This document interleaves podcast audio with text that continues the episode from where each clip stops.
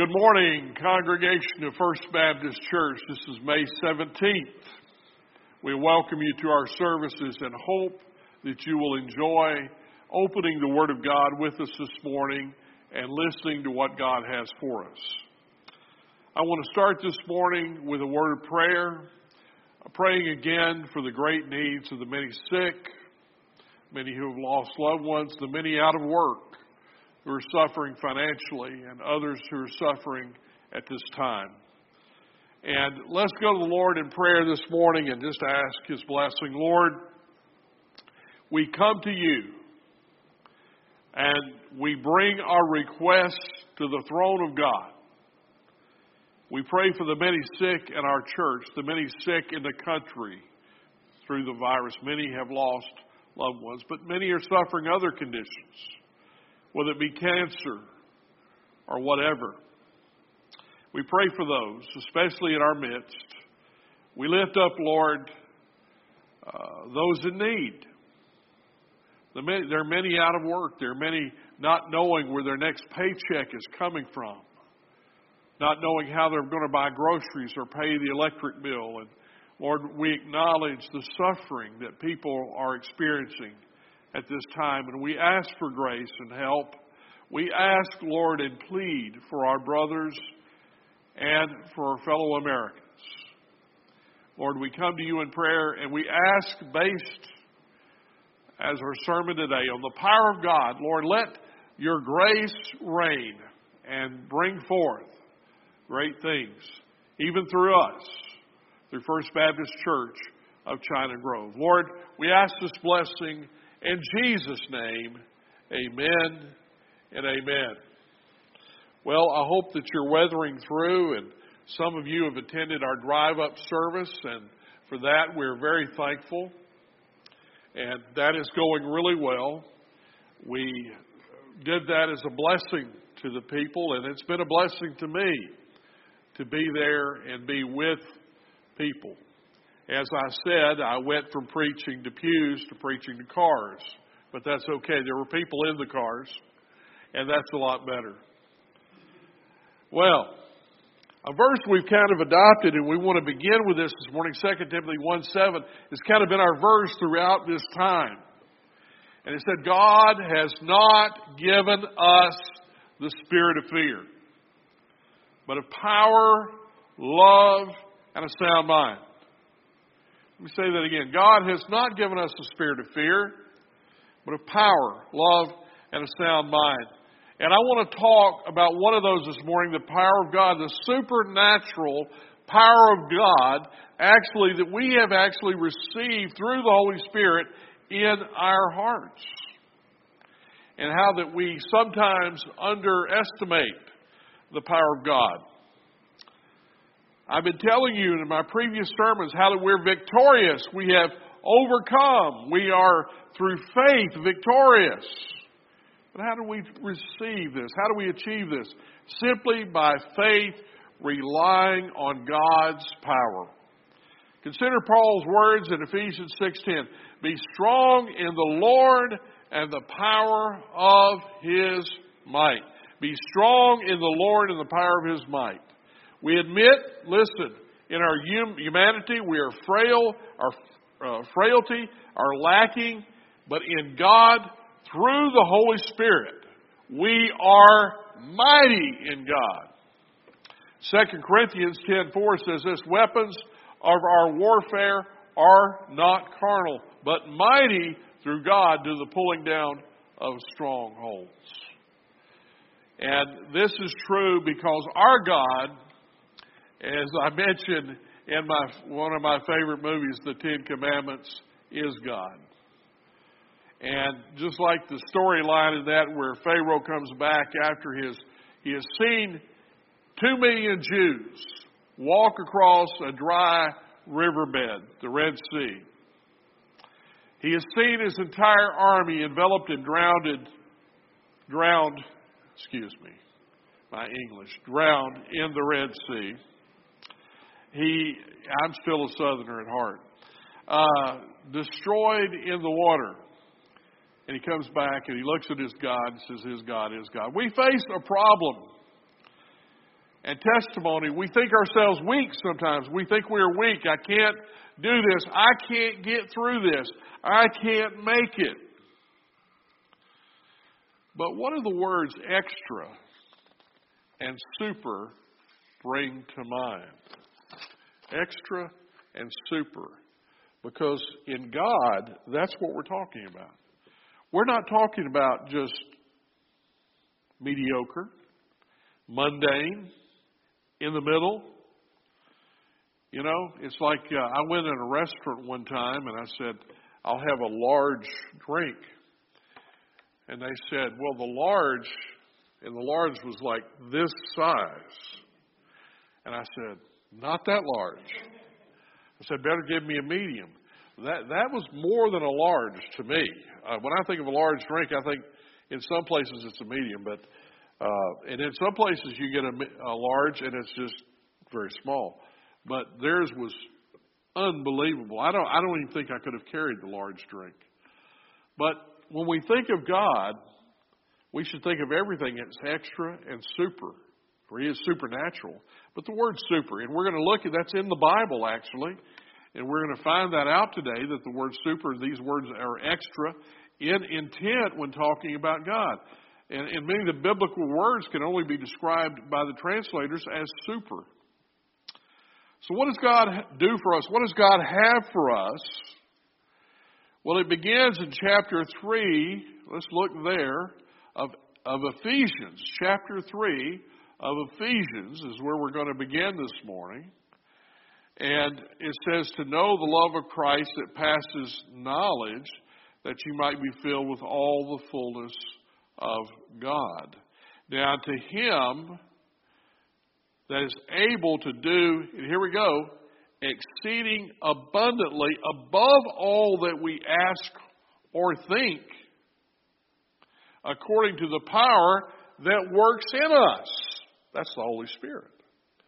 It says, God is able to do, in that word exceedingly abundant, if you gave it a modern translation, would simply say that He is able to do super abundantly. Super abundantly.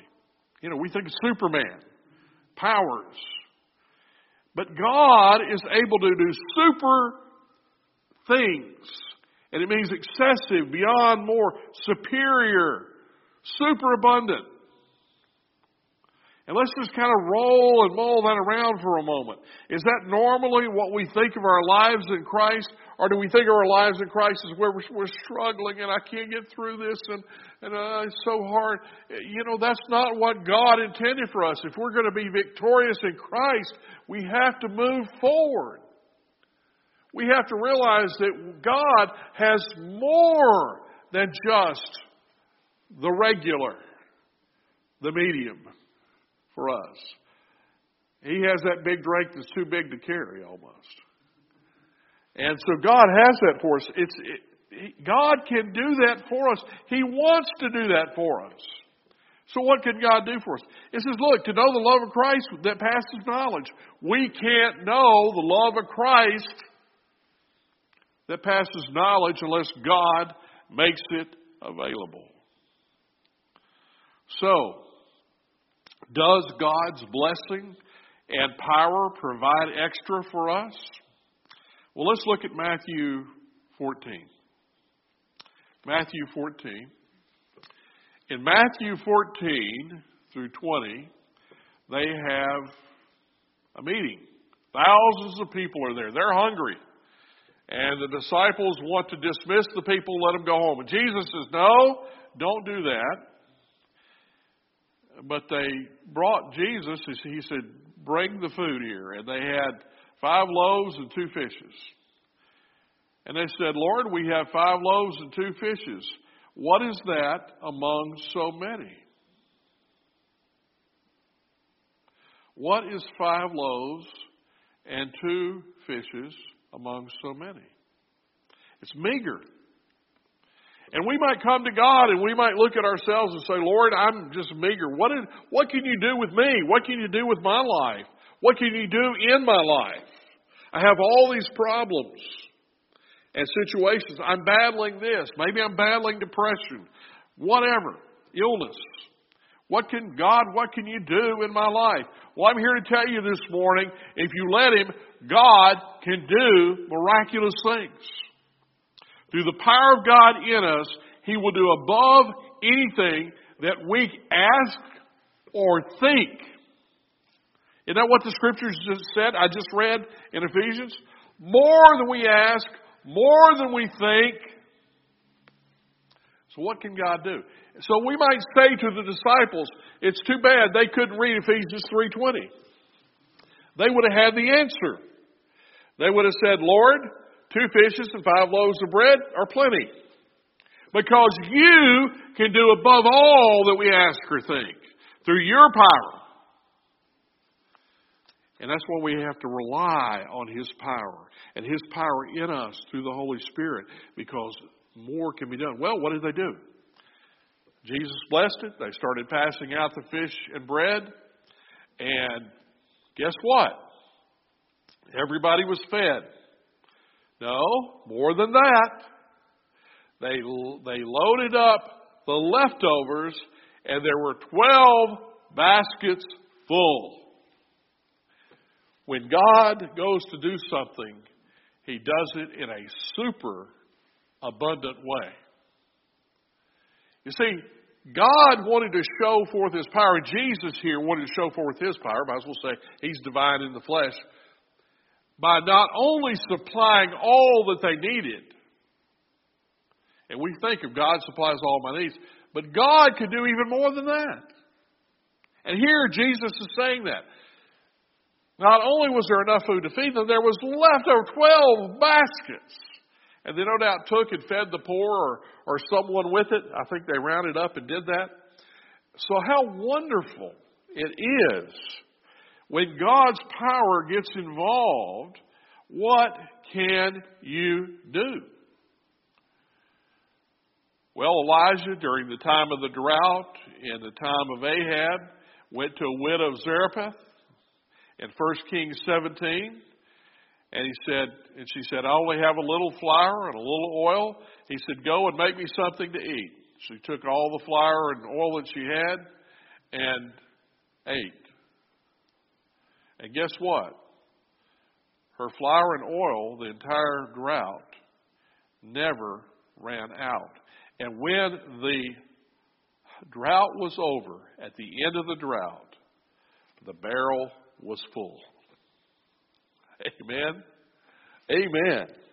Amen. What can God do? I think we need to stop sometimes and quit looking at our inadequacies and we're saying, well, Lord, I can't do. Yeah, but what can God do? Don't look at what we can do. What can God do? What can God do with First Baptist Church? God can do things beyond anything we can think or believe if we just act on that. David, when he went to fight Goliath, put five stones in his pocket. A Bible scholar once told me that Goliath had four brothers, and David was preparing to take on them if he had to. I don't know that he was preparing to do that, but that's, that sounds good. But he put five stones in his pocket. He only needed one. So God did exceedingly abundant there. And it talks about in the New Testament, God's love is shed abroad, and that means overflowing out of our heart to others, like a glass overflowing with water. So, folks, God's power and blessing, what does it provide? Super abundantly. More than we ask or think. More than we, you see, I'm sure the disciples thought even if Jesus performs a miracle here and feeds all these people, it won't be much. Maybe they thought it might be a small portion and he might feed all of them as a miracle. But I'm sure in their minds they never thought there'd be 12 baskets left. Who would have thought that? That's above anything I guarantee you, even the ones that believed in Jesus were thinking could happen. Well, Let's ask our que- ourselves the question Are we living in the power of God? And I direct you to Romans chapter 12 this morning. Romans chapter 12. And let's ask ourselves that question. And I don't know why every time I preach up here, my nose starts itching. Pray that Satan will quit uh, causing me to itch. Romans 12, verse 1. I beseech you, therefore, brethren, by the mercies of God, that you present your bodies a living sacrifice, holy, acceptable unto God, which is your reasonable service. That's our reasonable service, to present ourselves before Him and to a living sacrifice, wholly acceptable to God, which is our reasonable service. Most people think that is, whoa, that's super, that's the super Christian. No, that's the average Christian. And be not conformed to this world, be ye transformed by the renewing of your mind, that you may prove what is that good and acceptable and perfect will of God. Well, here's the power of God at work in our lives.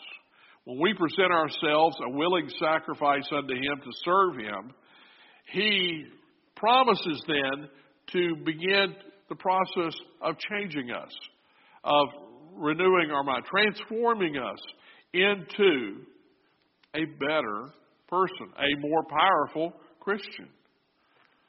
And this is what happens when we're about living in the power of God.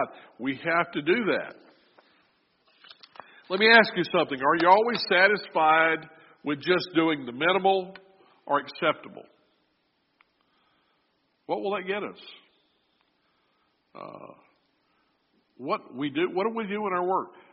What, what if you did that on your job, just doing the minimal, never any extra effort? Uh, what do we do in our lives? And unfortunately, a lot of us are yo-yo in our spiritual lives. We go up and down, up and down. Is that what God wants, or does He want more of us? Well, answer the question Does He want more of us? Does God want us to do more? Well, I want to direct your attention this morning to some people who did just that. Second Corinthians, if you look there, chapter 8. Let's look at some Christians who actually did this very thing, who gave God more of their life. Matter of fact, God is going to tell us here that they did more than humanly possible. You say, that's not possible. It is with God. Remember, we always tell the coach, Coach, I gave 110%. Well, in this case, they gave 110%. Well, let's look at the situation. 2 Corinthians chapter 8, verse 1 through 4. Moreover, brethren, we do you to wit the grace of God, and the grace of God is important here, bestowed on the churches of Macedonia. See, the church, the grace of God brings that power. How that in a great trial of affliction, the abundance of their joy, and their joyful, and their deep poverty abounded to the riches of their liberality. For to their power I bear record, yea, beyond their power. They were willing of themselves, praying us with much entreaty that we would receive the gift and take upon us the fellowship of the ministering to the saints. And this they did not as we hoped, but first gave their own selves to the Lord, and to us by the will of God. And I direct your attention also to verse 9 For you know the grace of our Lord Jesus Christ, that though he was rich, yet for your sakes he became poor, that you through poverty might be made rich. We are all rich in Jesus, let me tell you. But what kind of people are these? Well, God had given them grace. God gives grace when we ask it. They said, Lord, there is a need. We want to meet that need. We want to be the ones to meet that need, but we don't have the money. Help us. They were poor. Yet somehow, through a miracle, God provided them the money. And in their poverty here, it says, it abounded unto the joy uh, and their deep poverty abounded to the riches of their liberality.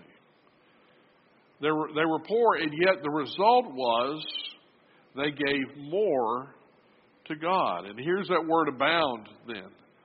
Uh, the word here, again, is superabound. Superabounded. Okay, we have that addition. God did more. This is the presence uh, and power of God in our lives. Extra. These are superhero Christians. They didn't have the money to help, but they did it anyway. And he, Paul says, beyond of their own power, beyond of their own power, their own ability, and he's not talking about the power of God here. He's ta- he says beyond their ability, their means. These Christians that were poor gave sacrificially and entreated us, begged us, verse 4, to take the gift. Given to the saints. I've had a few cases in my ministry where that's happened. I've had people who have written checks to the church for building projects, whatever. And I knew it was so sacrificial that I had trouble. And in two occasions at least, I have taken the check and went back to the individuals involved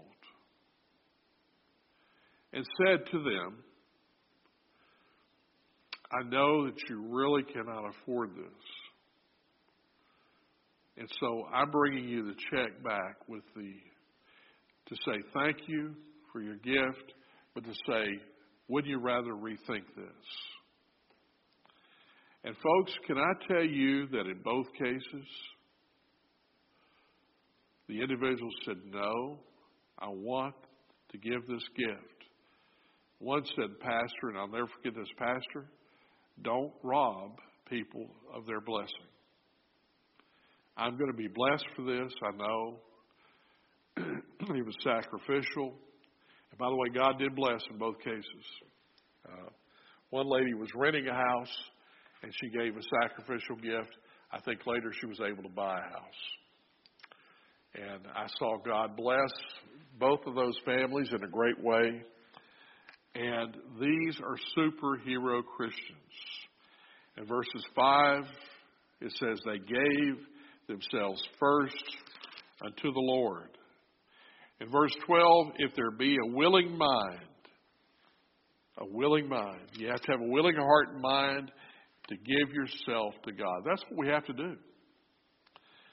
And I'm challenging the people of First Baptist this morning to not be satisfied with the minimum. Don't be satisfied with the medium drink. Get God's results. Get God's results. In your service, don't be content with the minimum. Don't be content with what's just acceptable. We, through the power of God, can do more and more than we ask or think in Jesus Christ.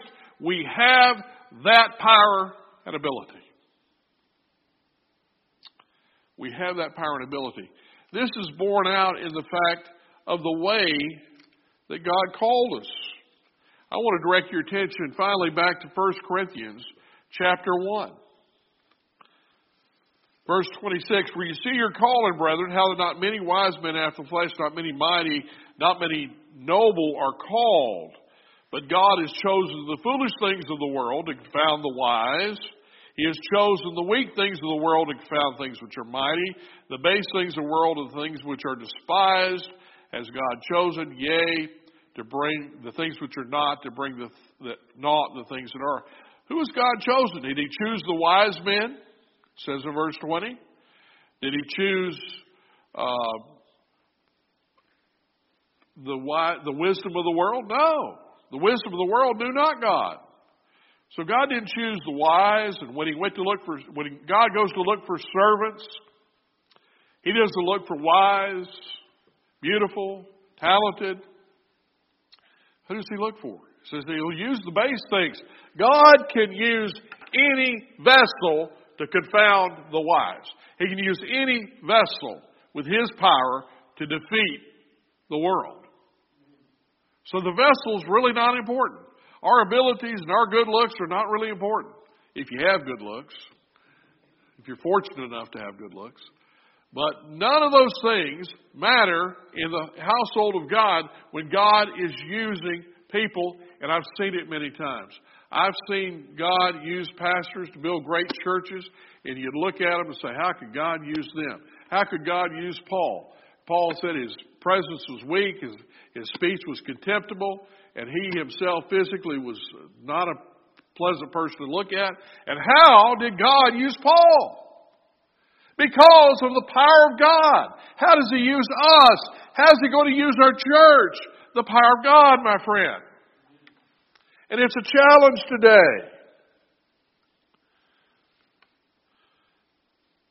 If he'd used all wise people, then the glory would have went to them. We'd say, oh, well, they listen because these are great wise men. But God doesn't choose that. God chooses to use us through the power of God. Lastly, when God works in our lives, He's adding icing to the cake. The cake's already sweet, but what about that wonderful icing? I know Crystal makes an icing and she uses, uh, I don't know, something in it. And she says that's my favorite icing, and it's on a on a kind of a it's a carrot cake or spice cake. I don't know, something like that. I don't understand what a spice cake. I just know I like it. I don't even know what a spice cake is. But when we make God number one, and what does it say over there in, in 2 Corinthians 8? They gave themselves. They were willing heart. If you got a willing heart and you give yourself to the Lord, that's the icing. Then God starts putting some icing on there. John 1, 12 and 16, you receive Him, become the power, uh, power to become the sons of God. Verse 16, it says, and of the fullness we've all received grace for grace. Folks, that means grace layered upon grace. Grace heaped upon grace. And when God has His fullness in your heart and you are surrendered to Him, He's adding dessert to the cake. It's like that those desserts, you know, you get at Longhorn. Boy, I love their desserts. Chocolate cake with a thick chocolate icing with chocolate candy in it. Can it get any better than that? Cover it with some chocolate syrup, by the way. Super grace. Grace heaped upon grace. Super abounding. Super power. Extra. This is what God's all about.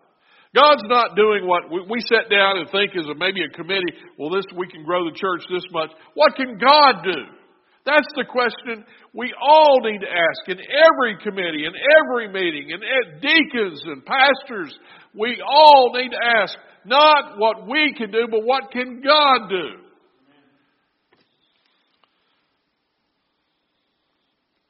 Spiritually, we're once poor, but because of Jesus, we have already read it. He became poor that we might be made rich, folks. That we might be made rich. You say, Well, I haven't gotten the check. I haven't got my stimulus check yet. Yeah, but you know, Jesus gives a stimulus check. It's not money.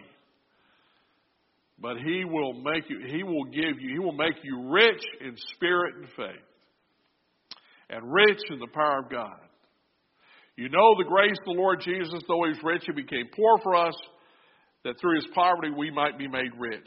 Romans 8:32 uh, He who spared not his own son but delivered him up for us all how shall he not freely give us all things? I want to close this way this morning talking about the power of God and my my my I challenge you people of First Baptist Church grab the power of God Oh, not gold, but the power of God, and hold on to it. Isn't it amazing? Those words are similar. Some people are reaching for the power of gold, but they will be very disappointed. In the preaching of the cross in 1 Corinthians 1 18, God is talking about his power versus the world's power. Look at this verse. For the preaching of the cross is to them that perish foolishness, but unto us which are saved, it is the power of God. I love that verse. The world looks at Christianity and some laugh. I once laughed. I was once on the outside. At 18 years old, I was on the outside, looking at my Christian, good Christian friend laughing at him, making fun of him. But then I got saved. the power of God met me one day and I said, Jesus, I'm going to give you a chance. I'm going to trust you. You said you love me. You died for my sins. I accept you. I accept you for what you did. I accept you for who you are. And my heart was filled with the love of God. My heart was filled with the Holy Spirit. And all of a sudden, the power of God came into my heart and I was saved. And I didn't laugh anymore. And I went to the Christians that I'd offended and made fun of and asked for their forgiveness. Some treated me like Paul at first. They thought I was just kidding around. And I had to make them know it's real. I've really accepted Jesus. I'm saved. Please forgive me. I was wrong.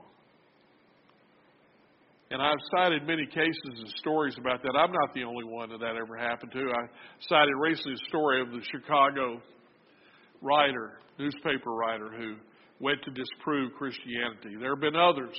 Voltaire, the great uh, atheist, had a friend, and they were going to destroy the Bible, and they one Voltaire took the Old Testament, his friend took the New Testament. His friend finally contacted him halfway through the New Testament and said, I can't do this any longer.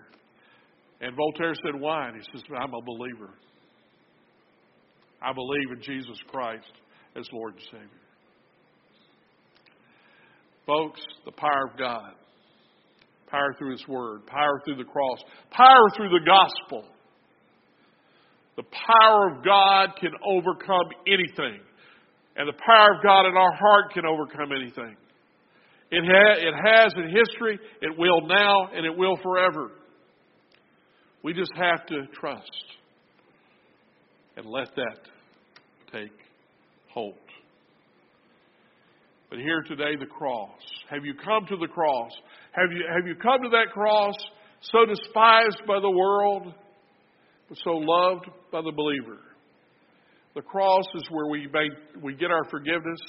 The cross is where Jesus died it's where the grace of God, grace heaped upon grace, came upon us, where we are saved. We're saved by trusting Jesus as the one who died there on that cross and gave his life on that cross that we might have life. And friend, if you haven't trusted him, trust him now. Call upon him. Say, Jesus, I believe in you. I trust you as my personal Savior from sin.